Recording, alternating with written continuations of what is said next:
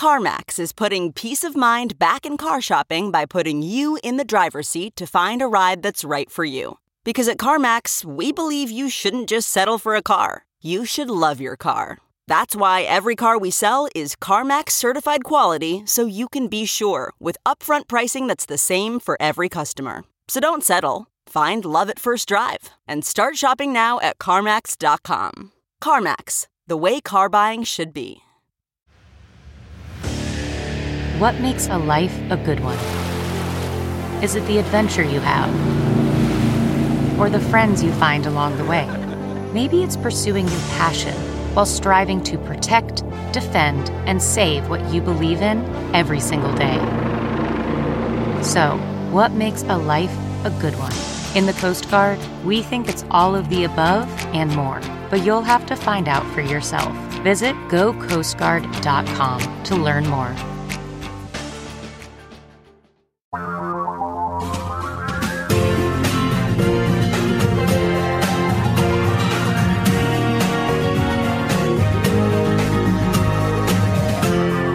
This is the Thom Hartmann Program.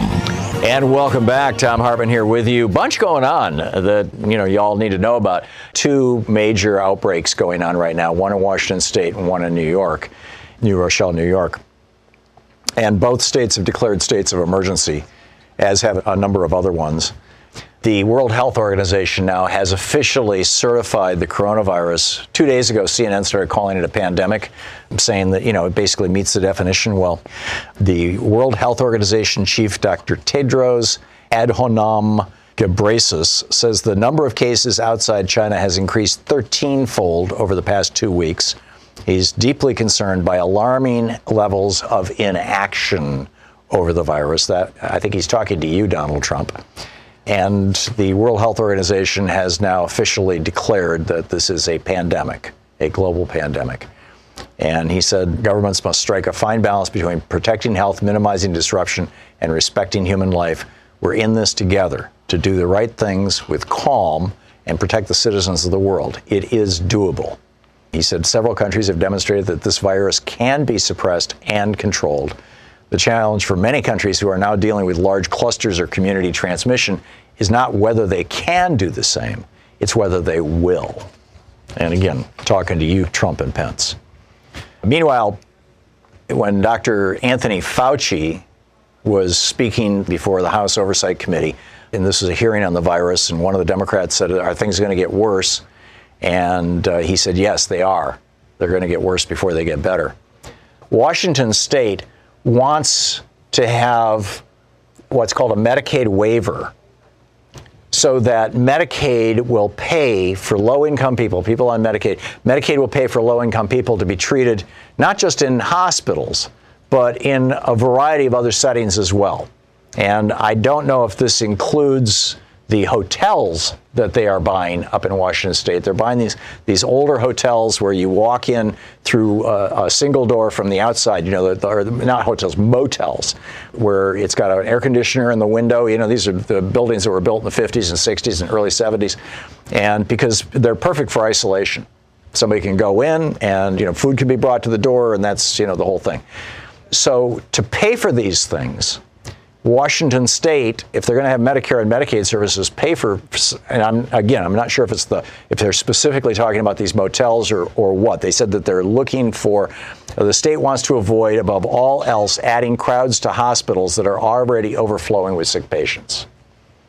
So that's that's what they're saying. But what they need is a waiver. It's called the 1135 waiver, and that waiver can only be triggered by the president declaring an emergency or a disaster under what's called the Stafford Act. And the Washington state is begging the White House to do this, and the White House is ignoring them. Meanwhile, the Federal Reserve, somebody called yesterday and said, Can you catch this from money? And I said, well, you know, if somebody sneezed into their hand and then took a quarter out of their pocket and put it in your hand, yeah, probably, but I wouldn't worry so much about just normal money. Well, I stand corrected. This from CBS News. The headline, Can You Catch the Coronavirus from Handling Cash? And I'll just share with you the first couple of sentences. The Federal Reserve is delaying processing dollars that have been repatriated from Asia. The Louvre Museum in Paris isn't accepting cash from visitors. And Iran has urged its citizens to stop using banknotes over fears the coronavirus could be transmitted to humans through contaminated objects like cash. They say that this is uh, transmittable through what are called fomites surfaces, including paper money, that have been handled by an infected person. Dr. Sanjay Maggirwar, chair of George Washington University School of Medicine's Department of Microbiology, said, quote, the belief is that these viruses can stay on surfaces in their fully active states for at least 10 days. That includes cash and all kinds of other surfaces that people normally touch. So certainly with the coronavirus, cash handling is a concern. Whoa. I mean, that's I thought that you know even even flu could not be transmitted via money. Meanwhile, Robert Reich is saying, speaking of money, the Congress should immediately appropriate 400 billion dollars to pay for coronavirus testing and treatment, paid sick leave and family leave this year, renewable for next year if necessary, extended Medicaid and unemployment insurance, and immediate one-time payments of thousand bucks to every adult and $500 to every child to basically keep the economy afloat through a time of crisis. Robert Reich used to be the labor secretary in Bill Clinton's administration, one of the really good guys.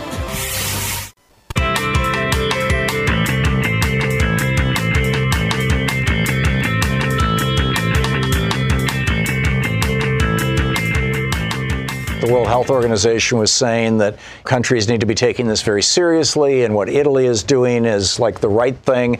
And if you've got to shut down your economy for a, a little while to get control of a, of a global pandemic, to give us enough time so that we're not overwhelming our hospitals and that we can be testing some of these antiviral drugs so that, you know, large numbers of people won't die. But, you know, but it's going to take months in all probability for the antiviral drugs, and, and, and it's going to take uh, well over a year to develop a vaccine.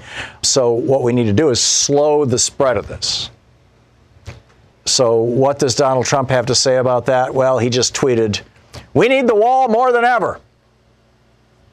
Right. Seriously? He says the Democrat policy of open borders is a direct threat to the health and well being of all Americans. Now you see it with the coronavirus. Right. First of all, people find ways around walls. Secondly, we've got a crisis in Central America, a humanitarian crisis that was largely caused by American policies. And these are not people, you know, looking for a job. These are people fleeing murder and and uh, threats of violence, and their children being recruited into gangs and things that are that are there because again of American foreign policy, largely during the Reagan administration the whole Iran Contra thing, the Contra part of Iran Contra was the Nicaraguan Contras. The people who were contra to, opposed to the uh, government at that time. And, you know, Reagan wanted them destroyed. And so Ollie North was smuggling, you know, uh, weapons down there to, in defiance of a law that Congress passed that made it illegal for the federal government to arm the Contras. And, and Reagan did it anyway. And, you know, that is still echoing that violence is still echoing through that region. Mary in Evanston, Illinois. Hey, Mary, what's on your mind today? Um, I thought you might want to know. Our governor came on television last night. That's J.B. Pritzker? And said that, yes, and said that he cannot get the necessary test kits. Right. Nobody has to worry about the rest of it because you can't even get the damn test. That's correct. And the only time that you can get a test is when you're really, really sick and on the edge of being hospitalized, and really you needed to have the test when you first felt a few symptoms so that you wouldn't be spreading the disease around to everybody. And, you know, this test should be as widely available as, as a flu test is or, you know, other common tests that you can buy over the counter and you can and you can buy on Amazon and probably would be if Donald Trump had not rejected the World Health Organization. I called the president's office today and I told the woman the same thing I told you. And mm-hmm. she said, Well, your governor needs to connect the CDC. And I told her she was out of her mind. And, the go- and my governor knows exactly who to contact, and he still can't get them. Yeah, well, and here's here's why. Tim Dickinson is writing in Rolling Stone. He didn't make enough. Yeah, well, it's it's not that, and, and let me get into it, Mary. Here, this is this is from uh, again from Rolling Stone magazine. Keep in mind, back in January, the World Health Organization, a, a German company, or maybe the German government, I'm not sure, they're German tests to test for the coronavirus were approved by the World Health Organization, and this company in Germany is, is, cranking them out like crazy. And in fact, they're making them in several different countries now under license with this German thing. And this is the official WHO approved test. And as Tim Dickinson writes, yet as the CDC has scrambled to fix its test, another functioning test has been available. WHO, the World Health Organization, successfully provided a competing German developed test to countries all around the world, allowing them to better trace the spread of the virus, not only confirming cases in obviously sick patients, but tracking down contacts who may have a mild form of the illness but can still spread it to others. In a letter last week to Vice President Mike Pence, Senator Patty Murray, who serves Washington State, the state hardest hit by the outbreak, I'm reading Tim Dickinson's piece in, in uh, Rolling Stone here, demanded answers. Quote, we need to understand what is going wrong with, tra- with testing, and the lack of transparency from the administration so far is unacceptable. And, and Patty Murray then, Senator Patty Murray, then said, quote, please provide an explanation for why the COVID 19 diagnostic test approved by the World Health Organization was not used here in the United States. On Friday, Rolling Stone asked the CDC the same question. Presumably, Tim Dickinson, he's the reporter there, reached out to them. We also wanted information on potential conflicts of interest, including whether the CDC's test was developed in house or was the work of a, an independent and for profit contractor. In fact, we asked for a list of all contractors who had a financial interest in providing the CDC, the agency, with the reagents and the other components of the test. Despite multiple follow ups, the CDC has not responded. Reached today, a CDC media staffer said the agency was overwhelmed with press requests and was working through its backlog. Our questions, she said, were in the queue. So Tim Dickinson writes Under the Trump administration, it seems the truth is also being rationed. Well, what's certainly being rationed are test kits. And you know, I think these are really legitimate questions. The CDC test kit, which which uh, you know was developed in January but then didn't work, and again, the New York Times podcast uh, from last night, from yesterday, the Daily, has this amazing story about this this uh, research uh, researcher in Seattle who was funded in part by the Bill and Melinda Gates Foundation, who was doing a flu research study. And they had to see how the flu spreads in communities in the Seattle area. And they had thousands of, of nose swabs or throat swabs from people all around Seattle. And when the coronavirus broke out, they thought, hey, we should test these things for coronavirus. But they couldn't by law because the test had not the test was not available that had been approved. So they developed their own test and tested them, tested these samples that they had collected of flu, and they discovered a bunch of people with coronavirus. But it was illegal for them to tell anybody. They finally broke the law and told the public health officials in Seattle who went to a public high school and grabbed a high school student who was one of the people who tested positive and shut down the school. But this is still illegal under the Trump administration. This is how insane this thing is.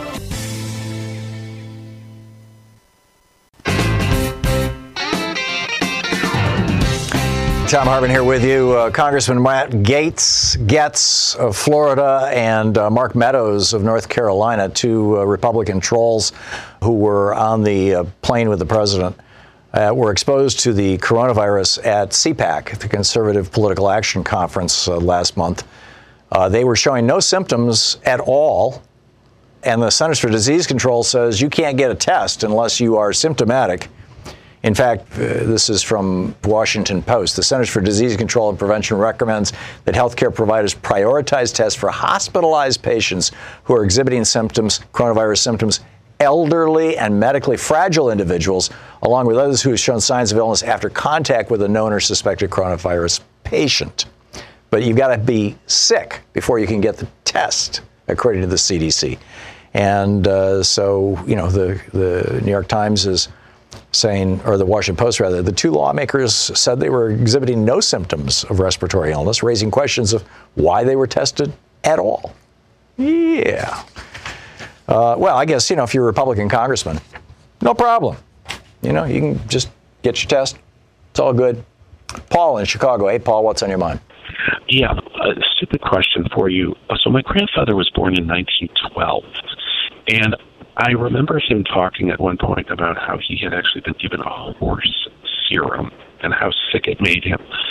And I was wondering if there's been any talk, or if you know of anything, if they are considering doing this because if they can't, you know, come up with a vaccine, if if doing a serum or an anti-serum would be a way of at least giving people a fighting chance.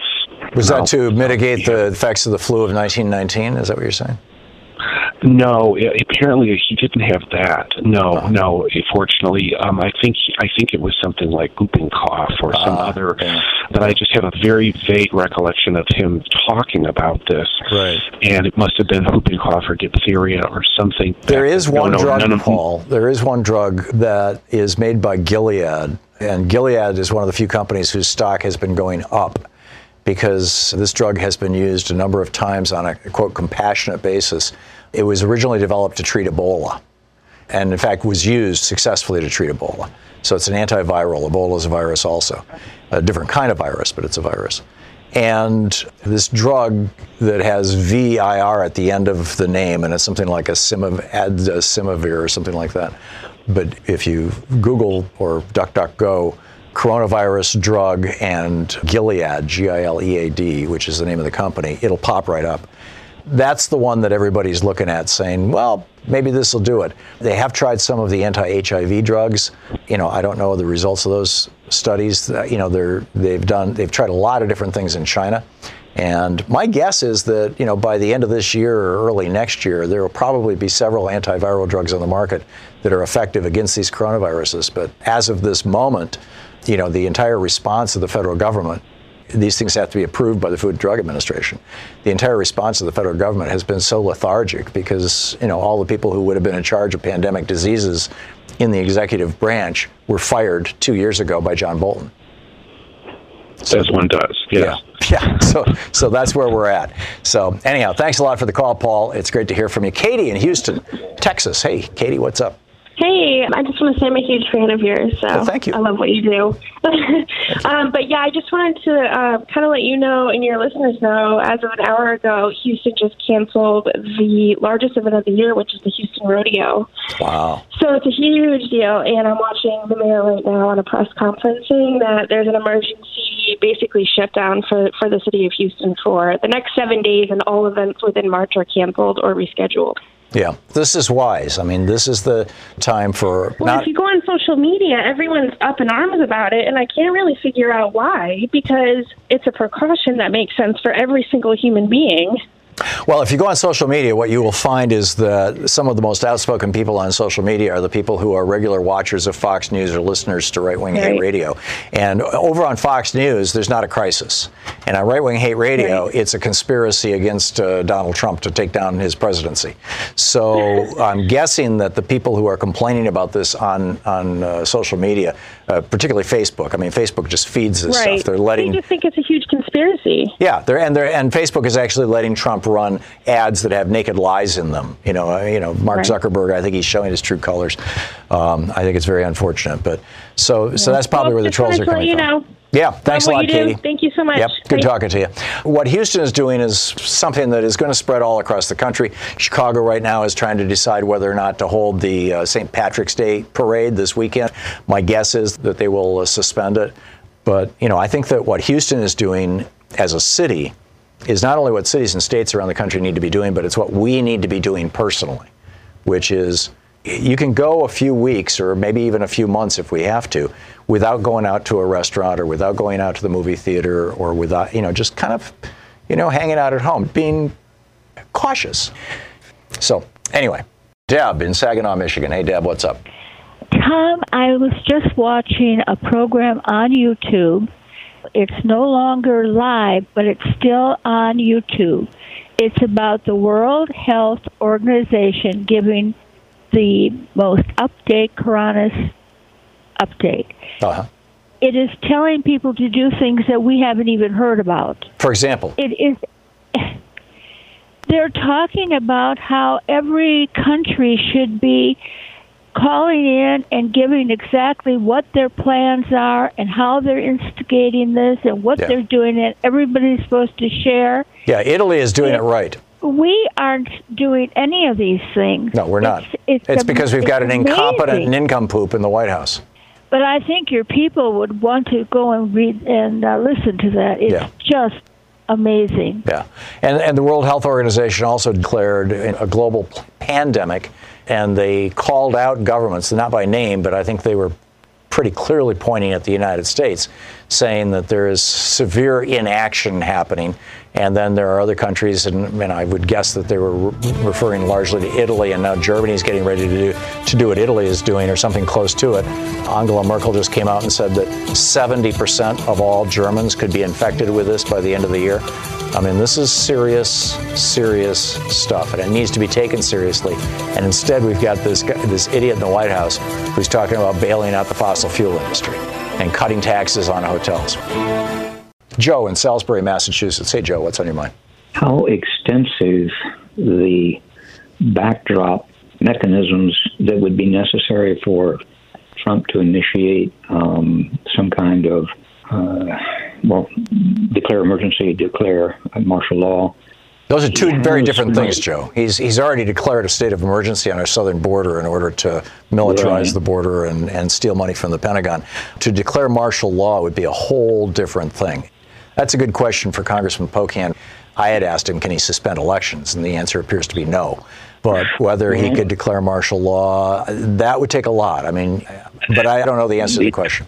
I'll have to look into it. By the way, I just got a text message from uh, one of our friends in Chicago at uh, WCPT who said Chicago has officially canceled the St. Patrick's Day parade. So just uh, FYI to everybody. Joe, thanks for the call.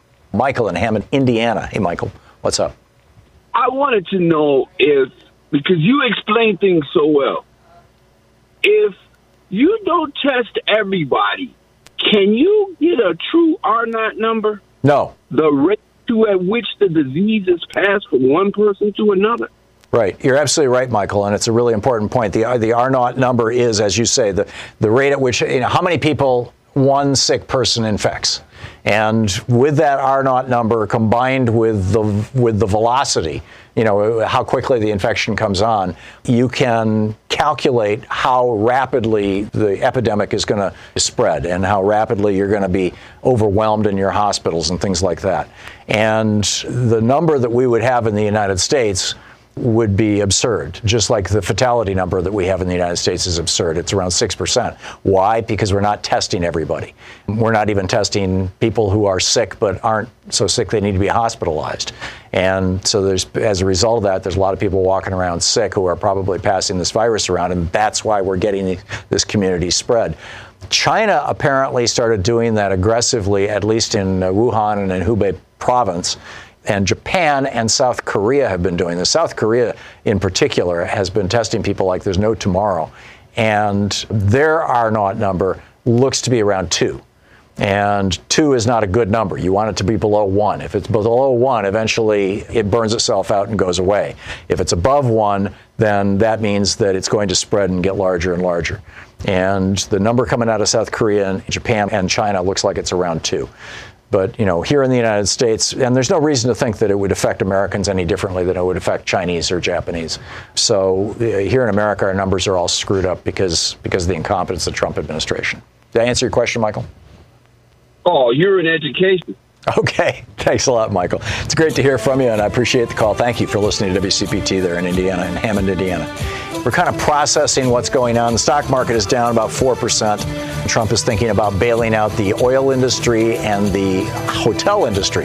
You know, the people who support his election and, and where he makes his money. What a surprise. You're listening to Thom Hartmann. Visit thomhartmann.com for audio and video archives. It's the place where despair is not an option, nor is fear. Let's just be reasonable and cautious.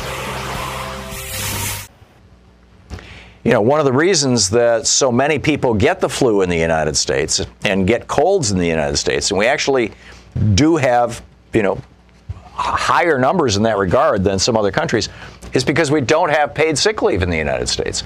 And so people go to restaurants, whether whether it's grabbing a cup of coffee at the at the coffee place or Starbucks or whatever, you know, McDonald's, people go to work sick. And if they go to work with a cold or the flu, well, it's just a cold or the flu. Yes, flu kills 35,000 people. Trump just tweeted about that. Oh, the flu kills 35,000 people. We've only had 100 die, so, you know, or 50 or whatever it is. So what's the big deal?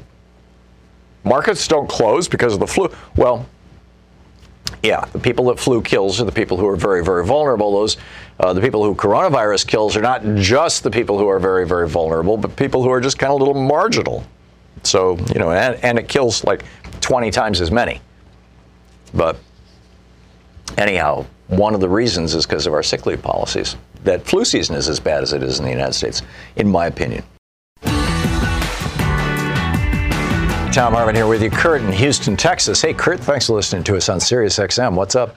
Hey, I actually uh, own a entertainment facility here in Houston, and with the uh, announcement of them canceling the rodeo, we're looking at probably one of our bleakest spring breaks. Yeah, which traditionally carries us through, you know, from December to the summertime. Yeah, and you're not alone in that. And, and, you know, there's restaurants all over the country that are hurting. There are theaters all over the country that are hurting. And and I know that when you know when I go on the air and say, hey, you know, stay home for a little while, that hurts people in your business.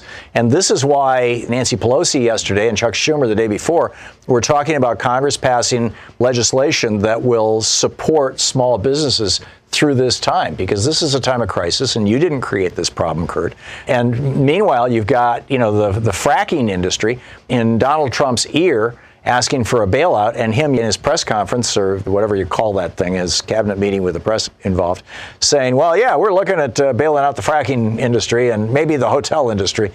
But, you know, there should be something more comprehensive and it should cover small businesses right across the board. I know our business, this little radio show here, is going to take a hit because it, we always do in recessions. What happens is advertisers pull back and, you know, we, I, we're funded largely by advertisers. It's probably, you know, 80, 90% of our total revenue, you know, comes on the commercial side of the show from advertising. And when that pulls back, you know, I'm, I end up dialing back, uh, you know, going without a paycheck for, a little while. I think we're all in kind of hunker down mode. Uh, Kurt, I, am sure I'm not reassuring you, but. no, it, it's it, it is a fear. I mean, I don't want to have to take anyone take anyone off payroll. Yeah. Because we can't support our traditional numbers, and normally this is our hiring up for the summer season. So I, I agree. It's a predictor and, for how we're going to go. Yeah, and that's and, you know, and as small business owners, I mean, we can always cut our own pay first. Uh, at least those of us who can afford to do so. You know, before cutting anybody else's pay or cutting people out. And you know, something that I've done over the years with this show when the economy has gone bad. But uh, it's not something that any of us like to do. And I'm not looking for a bailout for the radio industry, but I do think that the the hospitality industry in general. And I realize Donald Trump runs hotels, but you know, and restaurants.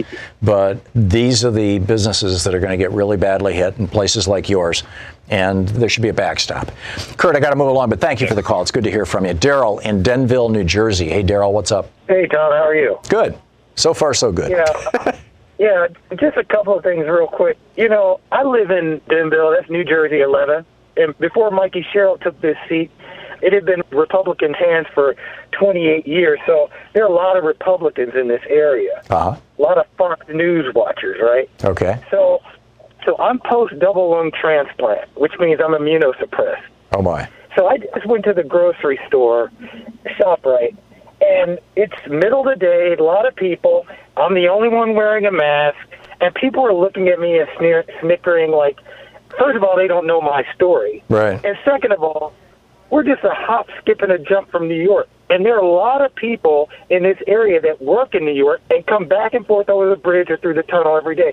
And these people around here are in utter denial. And so yeah. I absolutely blame Donald Trump for his response to this.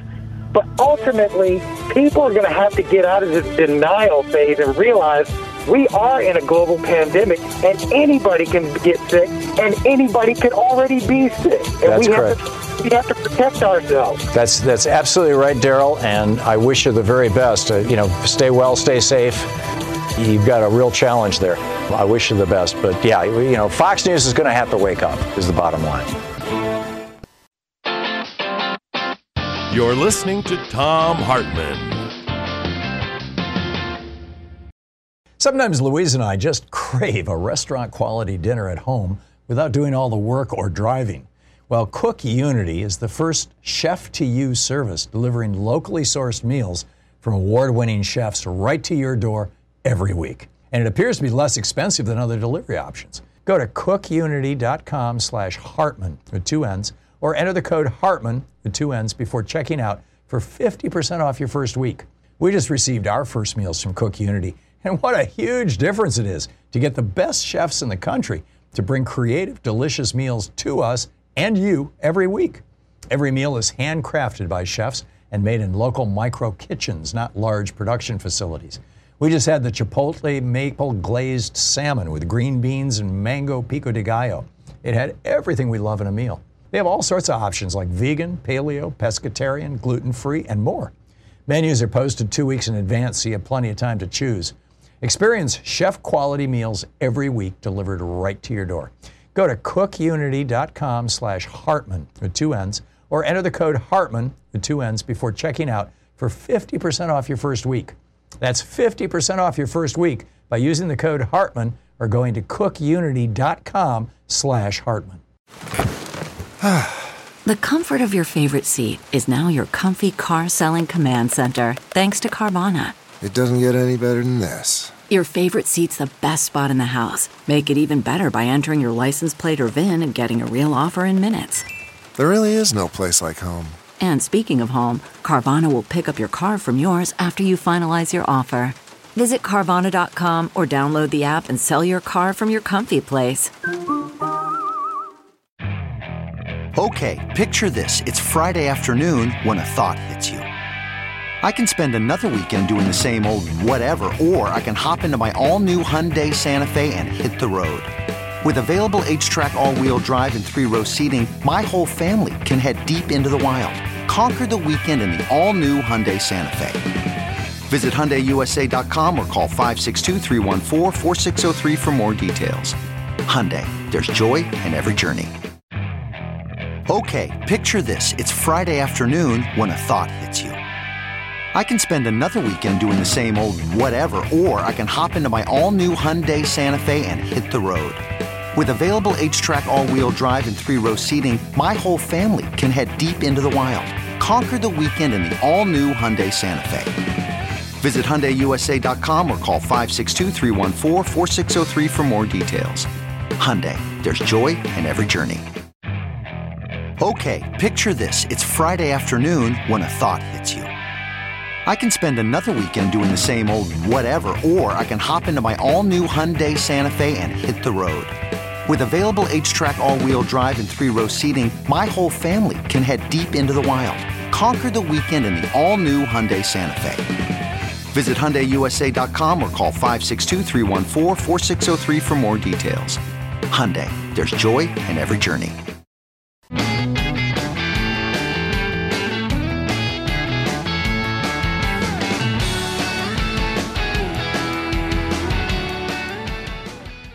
The uh, White House has classified all conversations about the coronavirus pandemic.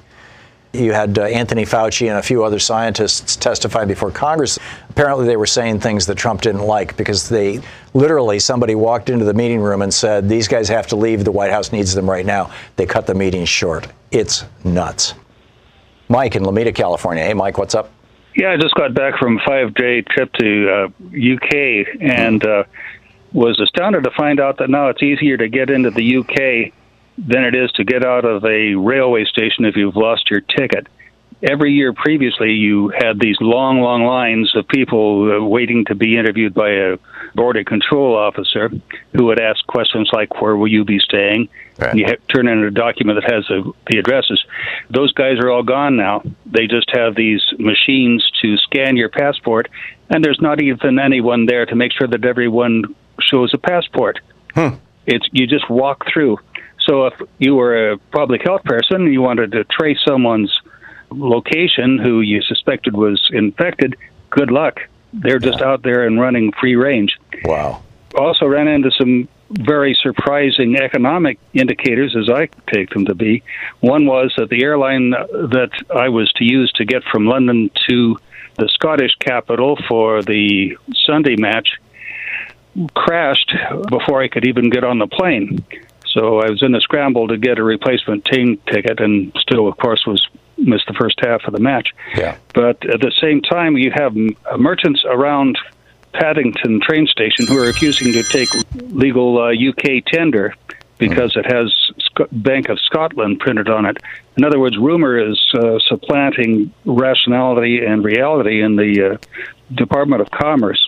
Yeah. Now, their approach to it over there is to go through two phases.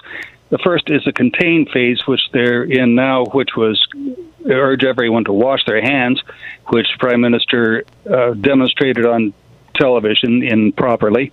And then the other part of it, of course, is if you're sick and you're sneezing and coughing, you should stay home. And they go eventually to the delay phase, which means that they ban public gatherings and close all the schools.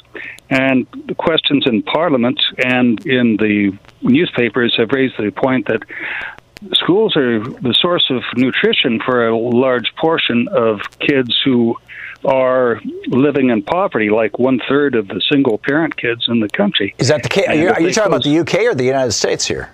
It's the UK. Just, huh, same problem. Well, you know, Margaret Thatcher and Ronald Reagan did the same thing to both countries at about the same time. So, yeah, okay. Yeah. So the whole thing is uh, looking like it's going to get a lot worse. When I landed, there were 163 confirmed cases in Britain. And four days later, when I left, there were 319, nearly doubling in four days. Yeah. And as it catches on, of course, that will become much larger numbers. Yeah. Yeah, you want to try an interesting exercise. Uh, we all have little calculators on our phones. Open your little calculator app, type the number one, and then times two. In other words, doubling, right? And if every person infects two people and the average time that that happens is around four days, then basically, you know, well, it, to be very conservative, let's say it was seven days. So the, the rate of infection is going to double every week, right? So then just start hitting that equal sign, you know, multiplying that one by two, it becomes two, multiply the two by two, it becomes four, four becomes eight, eight becomes 16, and count how many weeks until you're hitting 300 million, over 300 million people. And, you know, it's somewhere in uh, May, June, July, something like that. I mean, it's just it's this is this is the old chessboard story. It's going to get intense. Mike, thanks a lot for the call. John in Portland, Oregon. Hey, John, what's up? Just want to let people know. I know I'm just a guy calling in, but my uh, partner is a nurse at the VA here in Portland. Yesterday, he texted me while he was at work and let me know that they actually had one confirmed case, his department, I won't say which, and had two cases which were later confirmed from people coming in through the ER. Hmm. Most frightening is that the CT department, I guess the, the lesions on the lungs are something they, they scan for with the CT scan. Right. And the CT department had no idea until after the fact. So all the people who performed the tests on these patients were exposed. The equipment was exposed. Oh, my and there's been no leadership. There's been no guidance or advice. You know, the VA is the government run right. hospital. You know, yeah, Donald Trump ultimately is in charge of the VA. Actually, Donald Trump put three businessmen from Mar-a-Lago, none of whom are veterans, in charge of the Veterans Administration, and they're running it remotely from Mar-a-Lago.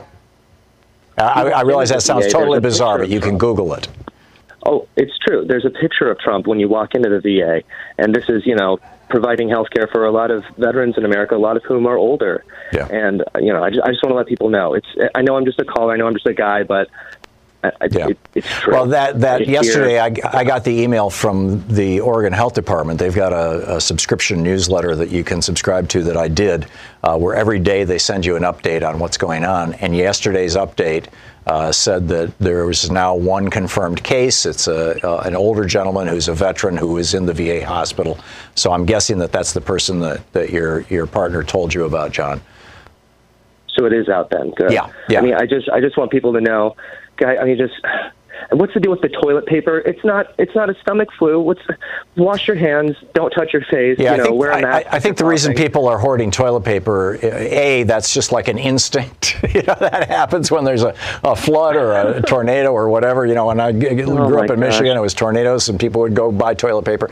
But I think you know, B, uh, the advice that that uh, that has been given by numerous agencies and that I've been basically just parroting is the majority of people who get this disease do not get hospital needs sick with it, but they do get sick.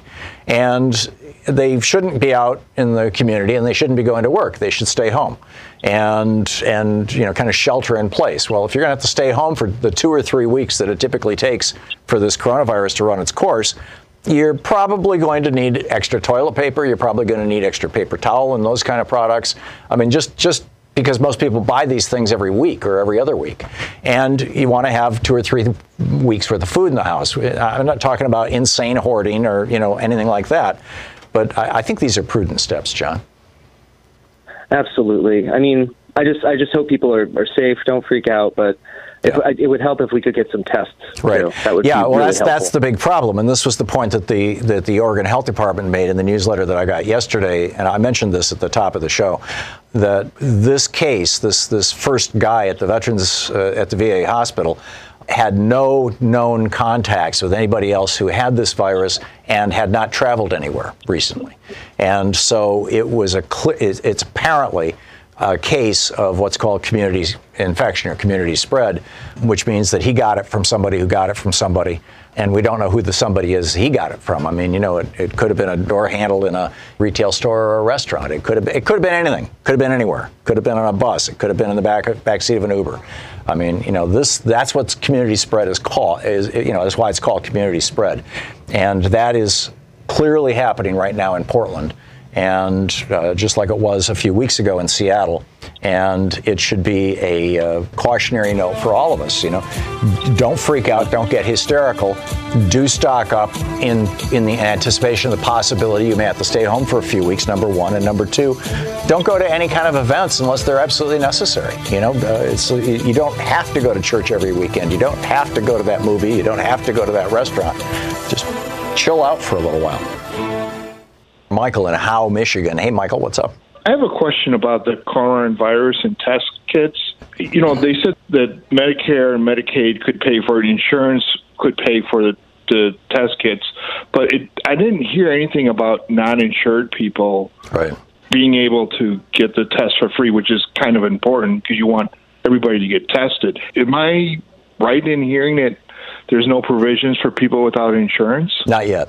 In fact, there's there's really no official provisions for people with insurance. All we have is the assurance of President Trump that health insurance executives are going to take care of us. But you know, good luck even finding a test kit right now. So no. Well, yeah, that's yeah, that's true. Um, well, I just wanted to give you something to talk to my congressman about. Yeah, there you go. It's a good idea, Michael. Thank you for the call. Dan in Appleton, Wisconsin. Hey, Dan. Thanks for listening to Sirius XM. Good morning. Yep. Hey, I want to preface this by saying I am a professional guardian for persons with disabilities. Many of them are seniors, a lot of people in nursing homes and, and home ridden. Mm-hmm. And I, I've got an idea that I'd love to see somebody discuss, and that is to have public health nurses going out, provide services for people at home, keeps people in the home rather than out in the public spreading this virus. Right. They get the services that they need. And, you know, when I'm hearing discussions about a whether it's a permanent or temporary payroll tax, that does absolutely nothing to address the health care issue. It doesn't help people that can't go to work. If they don't have a paycheck, that payroll tax does nothing to help them. So, you know, we we could for a lot less money, I believe, and I don't have the numbers. I haven't, you know, I'm not a financial expert, but it seems to me that if we employed a a, a team of public health nurses to go out and help people in their homes, there may be a really good way to address some of these these really vulnerable people like my clients. So, anyway, I just wanted to throw that idea out there. I'd love to see it discussed. So, any ideas? Yeah, well, the, the part of the problem is, and in fact, I can't say this with certainty, but I have read reports that one of the theories about why three different nursing homes right now in Washington state are experiencing high levels of coronavirus is that they share employees whether these are direct care employees like nurses who work, you know, in multiple places, or whether it is, you know, some kind of specialized cleaning companies that deal with medical facilities and nursing homes.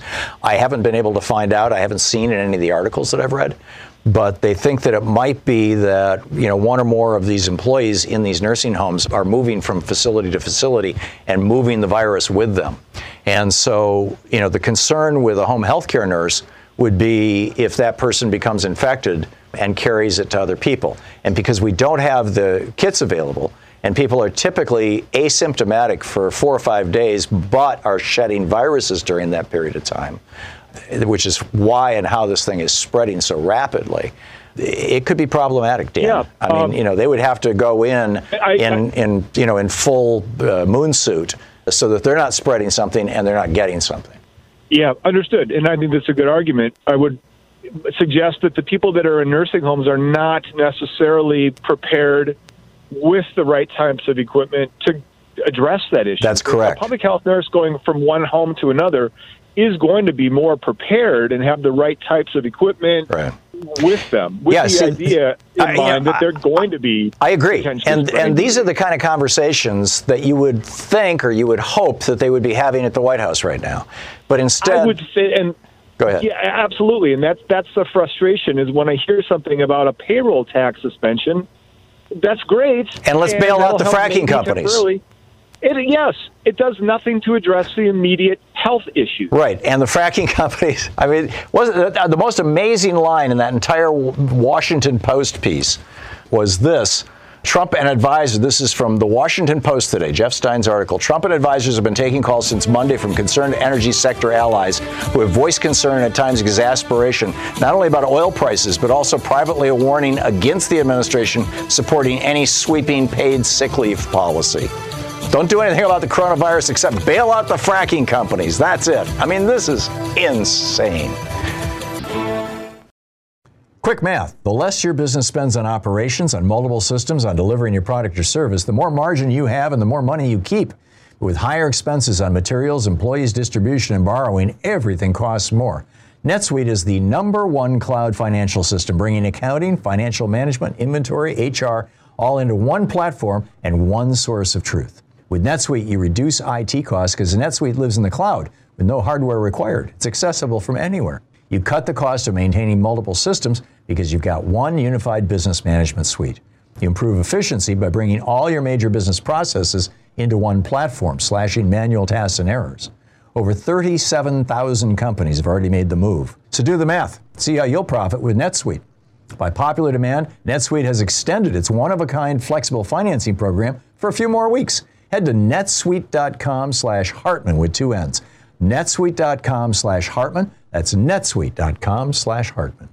Welcome to Fail Better, David Duchovny's new podcast with Lemonada Media. On Fail Better, David, who has experienced both low and high profile failures throughout his life, explores the vast world of failure, how it holds us back, propels us forward, and ultimately shapes our lives. Each week, he'll chat with guests like Ben Stiller, Bette Midler, and more about how our perceived failures have actually been our biggest catalysts for growth, revelation, and even healing. Through these conversations, he hopes listeners can learn how to embrace the opportunity of failure and fail better together. Fail Better is out now wherever you get your podcasts. Okay, it's time to commit. 2024 is the year for prioritizing yourself. Begin your new smile journey with Byte, and you could start seeing results in just two to three weeks. Just order your at home impression kit today for only $14.95 at Byte.com. Byte clear liners are doctor directed and delivered to your door. Treatment costs thousands less than braces, plus, they offer financing options, accept eligible insurance, and you could pay with your HSA, FSA. Get 80% off your impression kit when you use code WONDERY at Byte.com. That's B-Y-T-E dot com. Start your confidence journey today with Byte. I normally find bras to be so uncomfortable and constricting. But Skims has changed that. You know I love Skims underwear, so I finally tried their bras, and Skims has delivered again.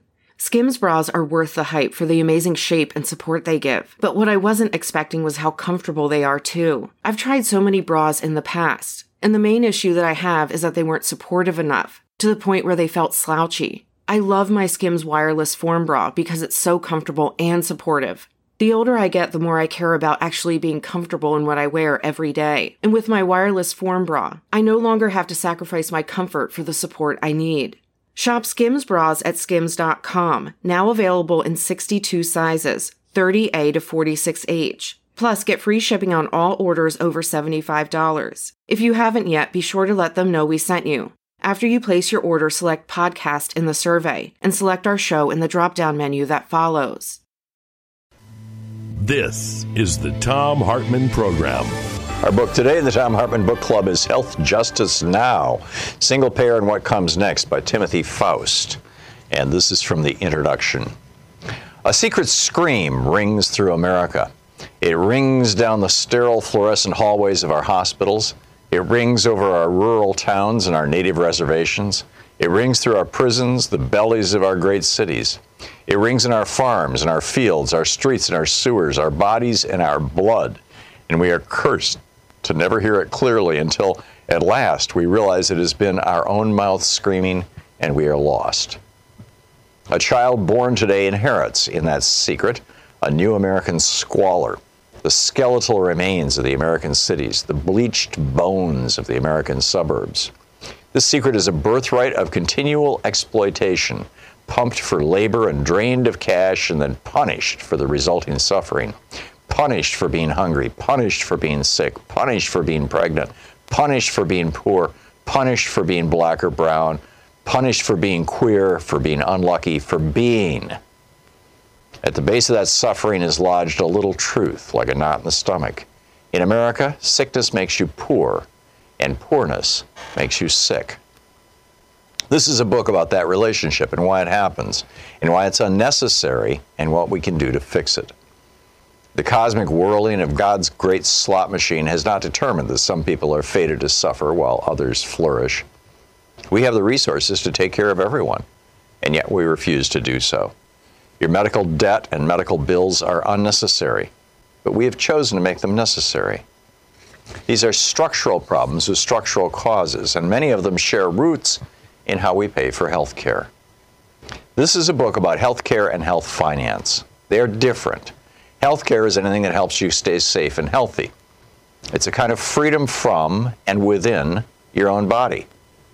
Health finance is the method by which we as a country pay for that freedom and by which we decide who gets to have it and who doesn't. Healthcare is more than what happens to you in the hospital. Healthcare is whether your home makes you sick, or your food makes you sick, or your environment makes you sick, or whether you have enough money to afford the things that keep you healthy.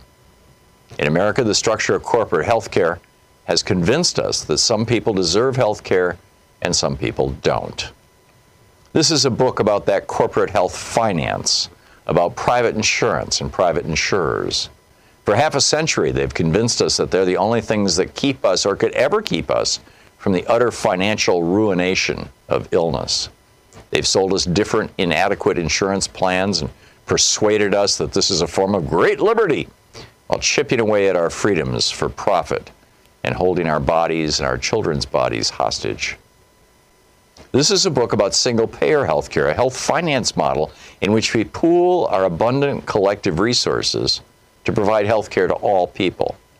It is a common model across the world. As we will discuss in this book, we have the potential not just to enact a single payer program in America, but to build the greatest healthcare program among any so called developed democracy. Here is my profession of faith. I believe beyond any doubt that single payer is demonstrably sound and eminently feasible. I believe a properly ambitious and well structured single payer program will do more than any other American social program of this generation to soothe the burns, to resuscitate the spirit, to nourish the moral will of the American people. I believe it will loosen the loathsome manacles of American health finance, an exploitative institution that profits by plundering from us our own bodily autonomy, and that anchors the larger exploitation that holds those whom we love as captive leverage to guarantee our servitude to abusive employers or domestic partners, to those who seek to dominate us both in the office and in the hospital. I believe this nation owes its people, whose labor has created its rich banquet, the safety and agency of healthcare. I believe this healthcare is greater in scope than that which happens upon an operating table. I believe that housing, food, income, and more, the components of basic human dignity, are healthcare. And I believe our work is that of striving toward justice for all people. And I therefore believe, I have to believe, that single payer healthcare is our moral imperative. Single payer is our tool, single payer is our weapon, single payer is our first step. But single payer on its own is not the goal. This book is about health justice. Healthcare is personal. So I want to start this book personally by introducing two friends of mine, Steve Way and Kyle Kolick. They're two guys about my age, I'm 30, who live in North New Jersey. They're sweet, gentle people, and probably the most charismatic pair of friends I've met in my entire life. They make me laugh until my face hurts, and we like watching pro wrestling together. They're also being utterly broken by our American healthcare system, and it's keeping them from living their lives. Steve has muscular dystrophy. The muscle and tissues that hold his body together are eating themselves. He's doing pretty good, all things considered. He beat his original life expectancy of 18 and now probably has a long life ahead of him. Steve needs a wheelchair to move and a ventilator to help him breathe. The book Health Justice Now, Timothy Faust. Karen in Tempe, Arizona. Hey, Karen, you're on the air. What's up? I'm concerned about food shortages. What are they going to do? I'm afraid, are we going to get to the point where they're not going to allow people to go to grocery stores? Or are we going to end up having the grocery stores closed? I went to the grocery store yesterday. Mm-hmm. And I overheard some employees talking, and the one uh, clerk there was telling a customer that their suppliers are not providing them certain things. And then I was talking to a clerk who was stocking, and she told me she says, I mean, they were completely out of uh, sanitizers. They um, she had one one mask, which I know the masks don't don't work supposedly, but Unless you're sick, it, it, it prevents you from spreading it to other people. But yeah. Right, right. and she had one left, and I took it, and um, I got toilet paper. Mm-hmm. I know that some places have a run on toilet paper. People are hoarding. I understand Yeah. from what she said that Costco was like barren because people had gone in there and hoarded a lot I've, of I've, things. I've heard reports that some Costco stores are putting limits on how many how many rolls of toilet paper you can buy and stuff like that. Um, the, you know, a a month ago I was saying on this program that if this is the kind of situation, given the, the lousy public health response that we've got nationwide, we are the least prepared developed country in the world because we don't have a national health care system. And then on top of that, we've got Donald Trump in the White House. Two really big problems. And therefore, you may have to weather getting sick at home rather than going to the hospitals. The hospitals may well be overwhelmed in a month or so. And so, you know, stock up. Have at least two weeks, probably ideally three or four weeks. I'm, I'm, the more I'm learning about this, the more I'm hearing that typically it actually lasts about three weeks. So have a, a few weeks worth of food, you know, just canned goods and rice and stuff that you can eat that will keep and that you would otherwise eat anyway and stock up on toilet paper so you don't have to go out and get that. And, uh, beyond that, I you know I don't think that there's you know this is gonna I I have a feeling, Karen, this is going to bring us together as Americans as much as it's scaring us, you know, from interacting with other people. I think this is you know we're all learning the lesson that we're all in this thing together, and some of these uh, formerly crazy ideas like hey a national healthcare system are starting to sound pretty good. Karen, I wish you the very best, and and thank you for the call. Lawrence in Seattle, Washington. Hey, Lawrence, thanks for listening to KBCS. What's up? I think I might be calling to ask you to talk me away from the ledge, okay, so to speak. Which ledge is that? okay? Uh, the ledge where I begin to think that even though Trump did not planfully do this with forethought and malice, that he might take the opportunity of this virus. I know, I, lo- I know what New Rochelle is doing sounds like a good idea, and Italy is doing some good things about restricting and isolating and stuff. But I think that our president might decide to use this as an occasion which he can use to declare martial law.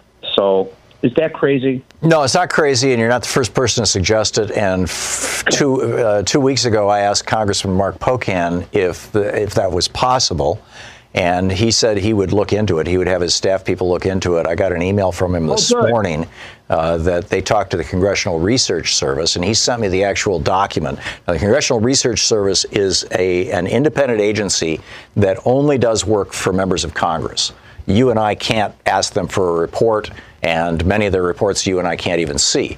But a member of Congress can say to the Congressional Research Service, find out about X. And they will find out about it. They'll write an official report and they will submit it. They will give it to that member of Congress or con- congressional committee or whatever. And uh, the Congressional Research Service gave Congressman Pocan a report, which they had actually written a couple of years ago, about this very question. And apparently, right now, there is no provision at law or in the Constitution that would allow that to happen.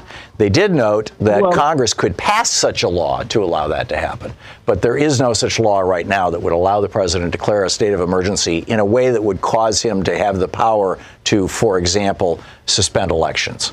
He's already declared a state of emergency on our southern border, you know, in order to steal money from the military for his wall. That, that's what prompted my worry, you know. But anyway, thank you. That is somewhat reassuring. Yeah, yeah, I thought it was. And uh, Lawrence, thanks a lot for the call. It's great to hear from you. Michael in Cleveland, Ohio. Hey, Michael, thanks for watching Free Speech. What's up? Hi, Thom. I just heard on the news a little while ago on a major uh, uh, new business channel that the president is meeting with some of his advisors now, and also Bill Kudlow, about permanently deleting the payroll tax. This is what they said in the news program. Right, not permanently. Um, they, they want to suspend it for a while. They're talking about for up to a year or maybe till this fall. Um, Obama did this as part of the stimulus. So he didn't delete the whole thing. He just reduced it by one, one and a half percent, something like that. What it does is it reduces the flow of cash into Social Security. And when Obama did it, they passed a law allowing him to do it that provided for Social Security to be paid back out of the general fund for any money that they lost, so it didn't hurt Social Security. Okay. The guess is right now that Trump is not going to ask for that, although in a news conference he was specifically asked that by one of the reporters who said, Will you repay Social Security? Because, uh, you know, it's, it's about $1.7 trillion a year is how much that tax generates for Social Security. And he said, Will you pay that back? And Trump said, Oh, yeah, of course we'll pay it back to Social Security. But, you know, this is a guy who has told 16,000 lies. So I'm not real confident that's how it's going to play out. We need to keep an eye on it, Michael. Paul in Woodinville, Washington. Hey, Paul, what's up?